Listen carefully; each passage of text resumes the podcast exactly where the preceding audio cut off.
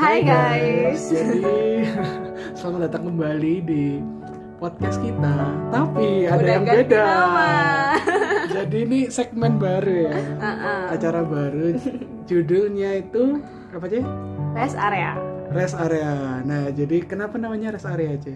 Soalnya kita pingin area ini jadi podcast untuk kita berhenti sejenak. Tapi nggak berhenti. Mana tuh? Ya, kita mencoba ini sih podcast yang biar kita itu bisa membahas berbagai hal yang mungkin selama ini uh, menjadi masalah sehari-hari buat ini ya anak-anak muda. Woi, kita anak-anak muda ya. Ya. anak anak muda gitu biar mereka itu bisa berhenti dan berpikir tentang banyak hal yang mungkin mereka nggak biasa pikirkan gitu.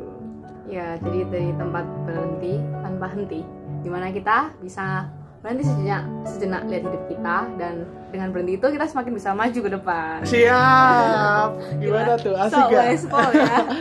ya sekian deh introductionnya. Buat yang belum tahu saya Michael Aldi. Dan saya Manisa Adani. Dan podcast ini nantinya bakal di Spotify juga ya. Mm-mm. Selain di YouTube juga ada di Spotify. Biar kalian yang mungkin mau dengerin sambil nyetir, pulang kerja atau mungkin Oh nggak dengerin pelan kan nih?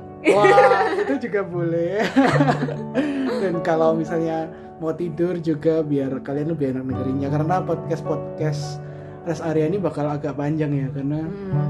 mungkin ya kita sebenarnya kayak lebih kayak ngomong-ngomong biasa sih ini unek-unek aja sih kita bukan profesional atau apa yang Masih ahli tentang masalah-masalah eh, ini ya Hidup. masalah hidup ini kita Masih- juga masih belajar dari based on experience. iya jadi kita pengen sharing aja sih mungkin biar bisa bermanfaat buat kalian semua gitu oke jadi kita bakal ngeluarinnya seminggu sekali ya Semoga konsisten. Semoga konsisten. Kita kan Amin. berusaha sekonsisten mungkin guys. Jadi ikutin terus ya. Oke.